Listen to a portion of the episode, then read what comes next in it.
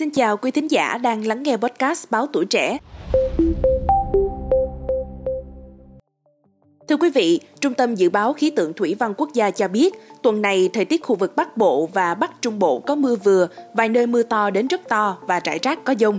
Đợt mưa tập trung từ khoảng ngày 12 đến 14 tháng 9. Trung Trung Bộ từ ngày 14 tháng 9 mưa rào và dông rải rác, vài nơi có mưa vừa mưa to, thời gian mưa tập trung vào chiều tối. Tây Nguyên và Nam Bộ chiều và đêm mưa rào và rải rác có dông, vài nơi có mưa to đến rất to. Trong mưa dông khả năng xảy ra lốc xét, mưa đá và gió giật mạnh.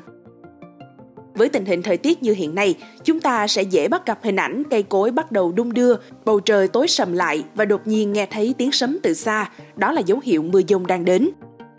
Quý vị đừng chủ quan với tiếng sấm này nha, bởi vì sấm chớp đồng nghĩa với việc sẽ có sét, mà sét thì có thể gây nguy hiểm đến tính mạng con người.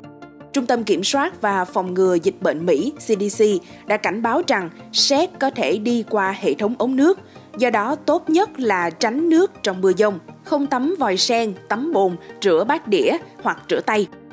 Cơ quan này còn bổ sung, nguy cơ sét đánh xuyên qua hệ thống ống nước có thể giảm ở ống nhựa so với ống kim loại, Tuy nhiên, tốt nhất là tránh mọi tiếp xúc với hệ thống ống nước và nước chảy trong bão sét để giảm nguy cơ bị sét đánh.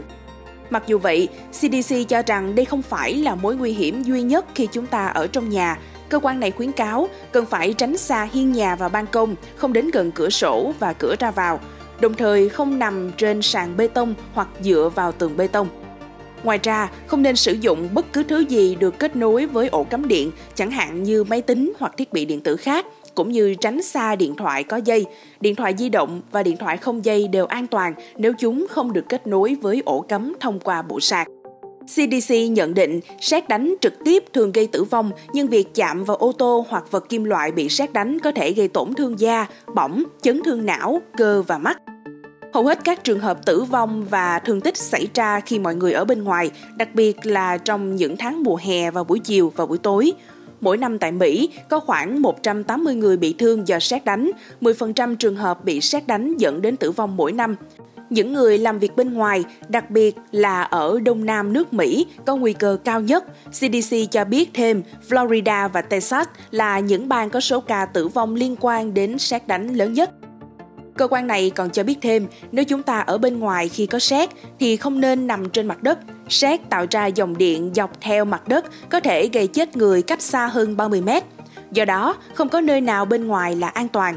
Lời khuyên là nên tránh bất cứ điều gì làm tăng nguy cơ bị sét đánh, chẳng hạn như ở gần hoặc dưới cây cao. Nếu không có nơi trú ẩn an toàn nào trong tầm nhìn, hãy cúi xuống trong tư thế giống như quả bóng. Đó là chụm hai chân lại với nhau, ngồi xổm thấp, cúi đầu và bịch tai lại. CDC nhấn mạnh đây là phương án cuối cùng và hãy tìm nơi trú ẩn an toàn trước. Cảm ơn quý thính giả đã lắng nghe số podcast ngày hôm nay. Đừng quên theo dõi để tiếp tục đồng hành cùng podcast Báo Tuổi Trẻ trong những tập phát sóng lần sau. Xin chào tạm biệt và hẹn gặp lại.